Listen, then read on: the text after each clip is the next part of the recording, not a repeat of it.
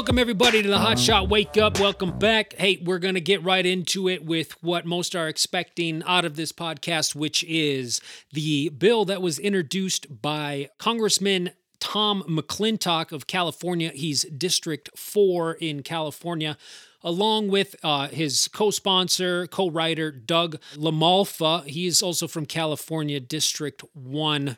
We've heard of some of these uh, folks in the past. If we remember, there was conversation about emergency funds and things going on in California previously in 2021. And out of that came a soundbite from Congressman Tom McClintock that is kind of stuck with him, uh, and and rightly so, because it was it was you know it was whether he meant it or not, it was a bad comment to make, which was fighting wildfire is a uh, hot and sweaty job, tough job, but it is for unskilled laborers or it's unskilled labor. Was the comments that came out of Congressman Tom McClintock's office on that matter.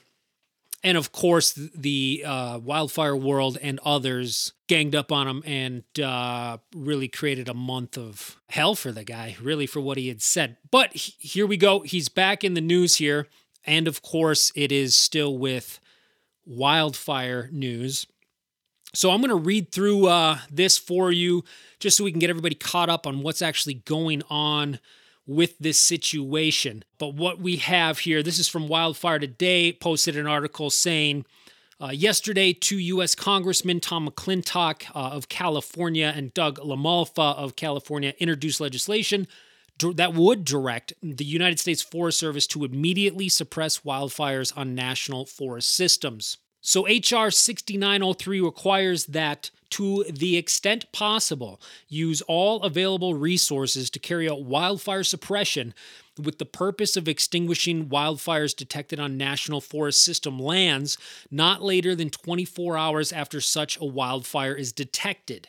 It continues here. It further states the Forest Service may only use a fire, may only use fire as a resource management tool if the fire is a prescribed fire that complies with applicable law and regulations and may only initiate a backfire or burnout during a wildfire by order of the responsible incident commander. And then from there, if a wildfire is used as a resource management tool, or if a backfire or burnout was not authorized by the incident commander, the bill stipulates that anyone any person aggrieved by a violation of those previous requirements may bring a civil action or a lawsuit against the United States. Okay, so to kind of break that down, what I'm seeing is Tom McClintock and Doug LaMalfa want full suppression or the be- or the start of suppression to begin within 24 hours after a wildfire is detected on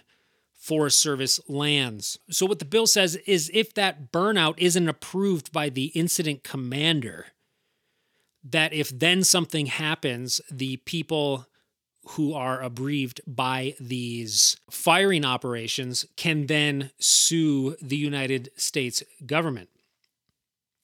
And this kind of came to light or became a reality because of some fires in California that they said they were managing. Um, the Wildfire Today article continues the most notorious initially unattacked fire recently was the Tamarack fire near Markleeville, California. It started as a single tree on July, July 4th, 2021 and was monitored but not suppressed for 13 days while it was very small until it suddenly grew very large. It burned at least 15 structures and more than 67,000 acres as it ran from California into Nevada, jumping Highway 395 and uh, prompting the evacuation of 2,000 people. Okay.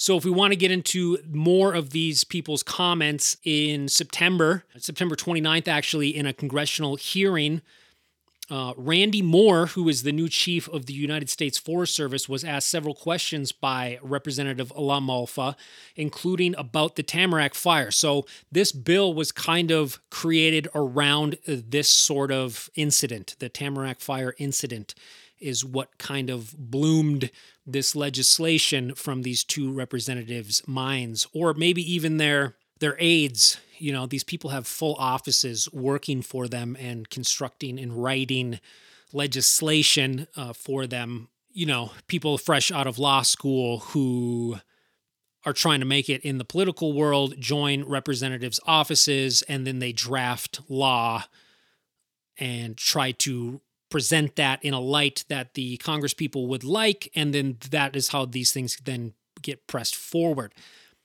Anyway, enough about a lesson in politics. The Tamarack fire seems to be the reason behind this thing, or at least something that is pushing this whole thing.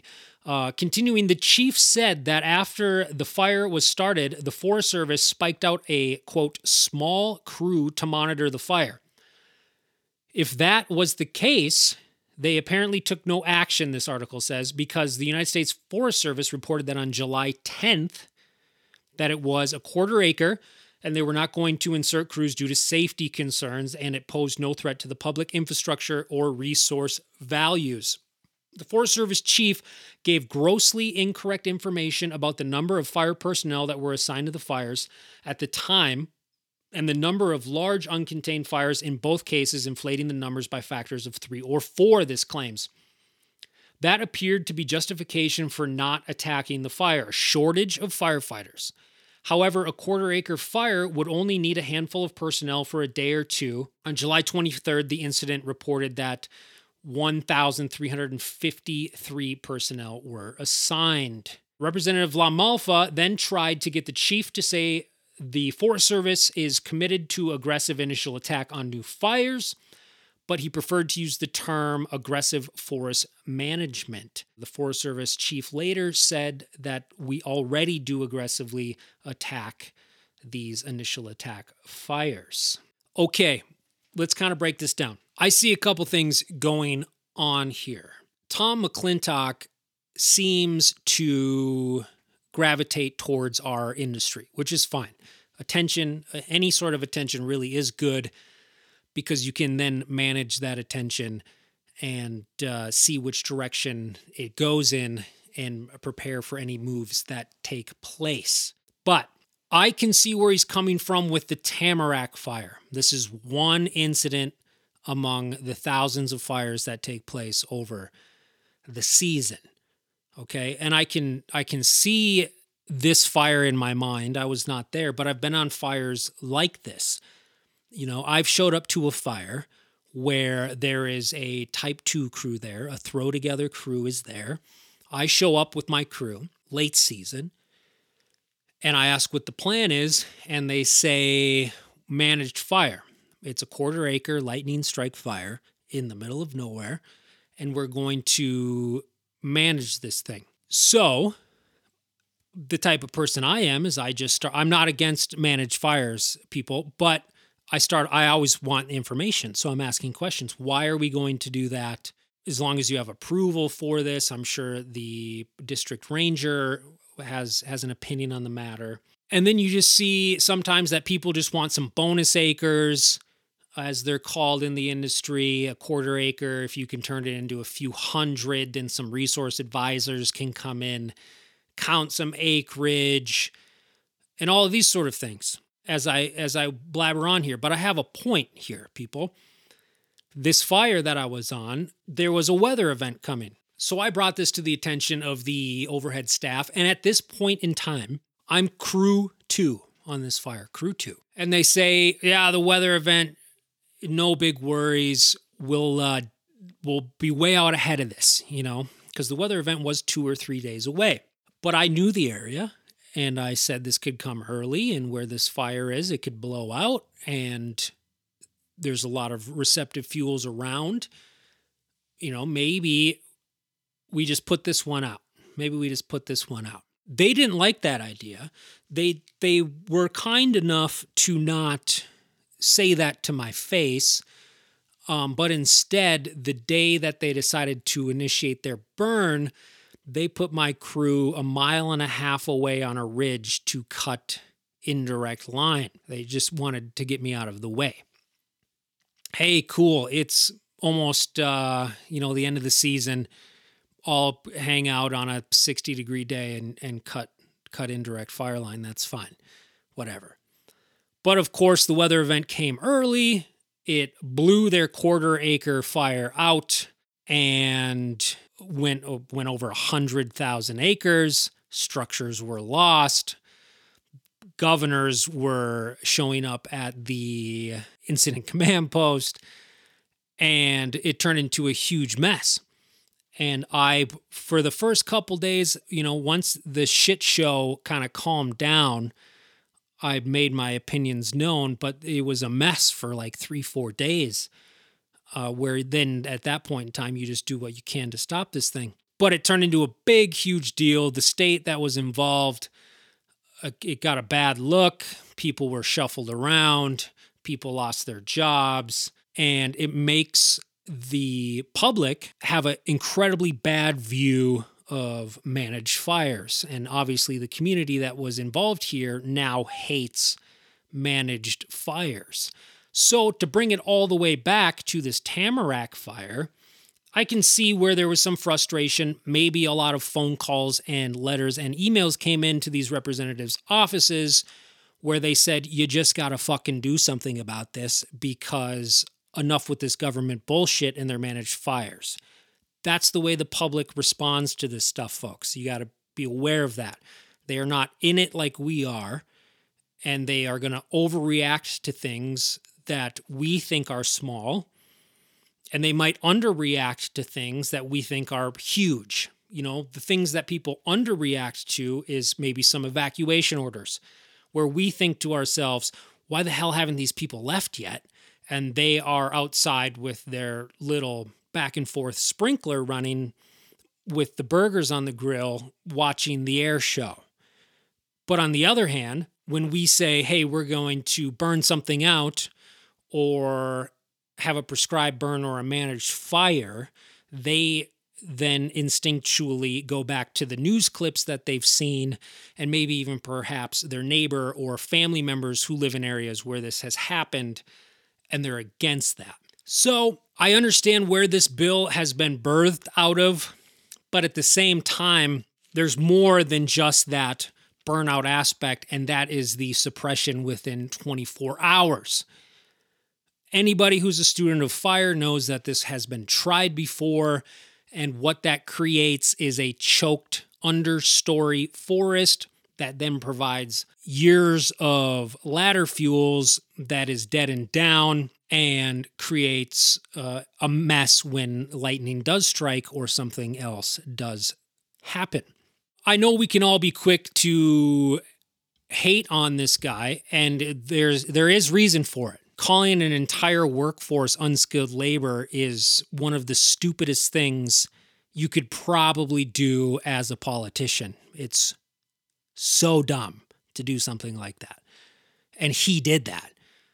But then to come back full circle and introduce this bill, which then says suppression of any fire within 24 hours, and then any sort of burning must be approved by an IC. And if anybody puts some fire on the ground without approval, then litigation is open and wide for anyone who is affected by that. And I understand people getting restitution for lost property for negligence and malfeasance. However, making it federal law, like let's say there's a lightning strike and you it is it's a let's say it's a PL5, there's a lightning strike and you literally don't have resources to get to this fire within 24 hours. I see a few things happening with this. One you you know you're 48 hours in you finally get resources there and something happens. And now it's law that it has to be 24 hours and someone loses some livestock or an outbuilding that is three quarters of the way rotted falling to the ground but still is considered a foundation within county record so then it's a structure and you can sue for these things. You know how far are we going to take that the other thing is okay, so we have a shortage of firefighters, but we have to suppress it within 24 hours. So what are we going to do? Just fill our, fill our ranks all of a sudden with Mr. McClintock with what? With more unskilled labor to do this for you? I mean, in his words, what are we going to do, man? You can't even pass the goddamn Tim's Act to get fair pay and housing for people, and you're making demands for something that was tried 100 years ago and completely screwed our western forests and even our midwestern areas due to suppression tactics. All of that being said, though, I don't think this bill is going to pass. It's not. It's not going to pass. Who in their right mind is going to do this? If it makes it through the resource committee, which is what it has to do before it even gets a, a look in the House of Representatives, then the House has to pass this thing. Then it has to go to Congress. And then if Congress doesn't like it, they can change it and still pass it. And then it's got to go back to the House to approve the changes. And then it's got to go to the president's desk. You're telling me they're going to do all of this stuff for this suppression legislation and not pass a Fair Pay Act for firefighters? So let's get a grip, folks. Let's not focus on this too much. Yes, Tom McClintock needs to shut his mouth about the wildland firefighter world because he doesn't seem to know what the hell he's talking about. More thoughts on that. Maybe the guy was misled by some aides that he has saying that this is what your constituents want. They've been calling and emailing for months. I've put this thing together for you. Let's go get Representative Doug LaMalfa to sign off on this thing and we can we can push it forward and tell our constituents we've done something. Okay. Tom, if that's the case, you fucked up. The other thing is, the wildfire world gave this guy so much hell the last, you know, half a year or whatever it is. Maybe he's got a bone to pick with us. And there's a lot of goddamn trolls out there. Maybe this is a troll. I doubt that. But maybe he's so sick and tired of us wildland firefighters griping on him. And I see you guys out there commenting on his pages people read that stuff. You know, it's a government page, people. They're going to read what you say on a government page and they're going to digest that and he's going to get briefed on it. And, you know, people have feelings, you know? So maybe he was hurt by all of this. Who knows? End of the story is I don't think it's going to pass. Uh, if it does, what? I'll eat i'll eat a shroud on camera. How about that? I'll eat a used shroud on camera if this thing passes. But it's fun to talk about and it's fun to hate on tom mcclintock of california district 4 because he seems to always have a fire boot in his mouth that he's trying to talk around. But we can move on from that because there is other stuff going on that we should probably talk about a little bit. Uh, the president of the united states joe biden and the CDC have uh, taken back their mask mandates. Uh, there's no more mask mandates in Congress, in the White House, all of this sort of thing. And uh, emails went out to all of the departments in the US government telling them that, hey, this is, we're moving forward with this. And uh, you can tell your people they don't have to wear masks anymore. And even visitors coming into your buildings, you don't have to wear masks anymore. So, of course, the Forest Service took that email and kind of crumpled it up and threw it away. And they sent out an all employees email at the beginning of this week to try to clarify what the president and the CDC are saying, uh, which they did, and continued to list the risks to your health from the pandemic and all of these sort of things that we're all tired about listening to. And the Forest Service basically said listen, our mask mandates are still in place and you must follow them for visitors and employees. But maybe that will change by the end of the month. Maybe it will change here in a couple weeks. You know, there's probably some people in the Forest Service who don't really agree with this changing as quickly as it is, or they have to draft a new policy paper and it's taking them time. So this is the delay. You know, they've delayed this this uh, policy change of the mask mandate until they can get their feet underneath them. You know, heaven forbid they got Tom McClintock on their ass saying they need to put out every fire. That happens. So we can't deal with this mask mandate right now because there's so many other things going on. But give me a goddamn break. Take the mask off, is my opinion. Uh, as soon as the war in Ukraine started, uh, the pandemic seems to have ended uh, and they're going to sweep everything under the rug and we're going to move on because that's how the world works, folks, until it doesn't. So, my guess, April, come April, uh, you guys won't have to wear masks anymore. And I hope that is the case. Uh, moving on, there is a tester trial for a new crew rotation that is taking place this year. Maybe some of you have heard about it, maybe some of you have not heard about this. It is a 14 on, two days off, 14 on, seven days off, and then you restart that rotation. And then this rotation is stuttered within a week with other crews so that your weeks never line up at the same time and it's more of a schedule based rotation. There's it's not being implemented across the country this year, but there are some crews that are going to be the test crews for this thing uh, going forward, and of course they will write a report and report back and talk about if it worked for them or not. There's a couple things in flux, such as do you need these resources at a certain time? Do crew members like this? Do they not? What's are you getting paid for the seven days off? I have heard that you will be getting paid for seven off. However, there is this isn't in stone, so it could be changed. Is all I'm saying. Uh, like I said, this is a tester run this year uh, for this. Uh, and then the hotshot crews will report back and let everybody know what they thought about that.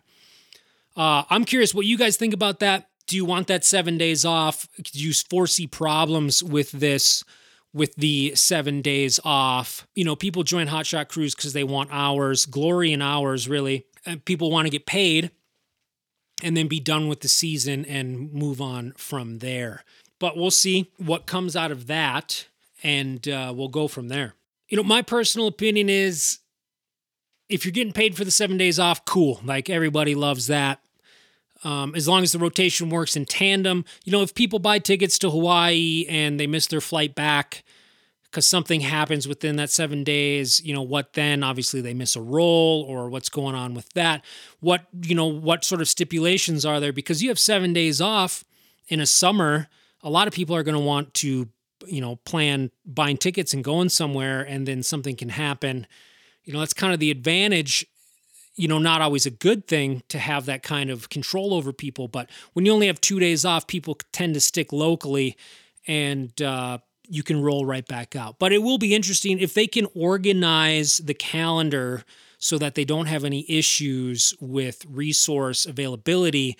Uh, it could be a positive going forward. We'll, we'll see though. Let me know what you think about all that. And then, uh, believe it or not, South Korea has a ripper going on over there. Uh, so they've announced a state of emergency for this fire. I posted a video of it earlier today. It's not as bad as most people are out make, making it out to be, but it, it could be bad, is what I've read. It's it's on the verge of being bad. So I'll just read you a clip of that. There's thousands of people that have fled their homes in South Korea's Uljin province on Friday after a wildfire broke out close to a liquefied natural gas facility. Uh, as of Friday evening, they got 1,000 firefighters on it. Uh, and then they're having all sorts of weather issues, strong winds. Uh, they're focusing their efforts on preventing it from reaching the Hosan-ri liquefied natural gas production site in the Gangwon-do near the city of Samcheok. Almost 4,000 residents were evacuated from nine villages in the area, although all but 161 have returned. So it kind of ripped through an area caused a lot of problems for the local residents but seems most of them are back in their homes. The biggest problem is they're uh, seeing a lot of infrastructure uh, issues. There's a nuclear facility over there uh, and a natural gas facility over there that the fire is burning near. But I would hope that the South Koreans can keep it from entering both of those areas. Uh, other than that, in the fire world, there was the gym fire in California, kind of raised some eyebrows. It was some steep terrain, intense fire behavior that kind of raised some eyebrows for this kind of year. But it was suppressed. And again, it was just some infrastructure issues that were the main area of concern in that. Uh, other than that, that's about your weekly update. If you don't know, uh, Russia is still in Ukraine. Our government is still saying that's bad but we're staying out of it mostly. If you haven't noticed, the price of gas is skyrocketing, the price of food is skyrocketing, and that's because if you follow markets, wheat and oil have gone through the roof. And that is because Russia is one of the main producers of both of those things. And with all of the new sanctions going into place and the instability in the region, we are seeing wild and crazy price increases. I expect that to continue if you're out on the fire line hanging out and spiking out and away.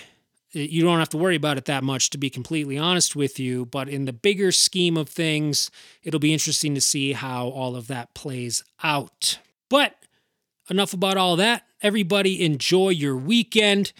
I hope you enjoyed the podcast. If you do, like, subscribe, pass it on to people, and you know what to do. Get it done.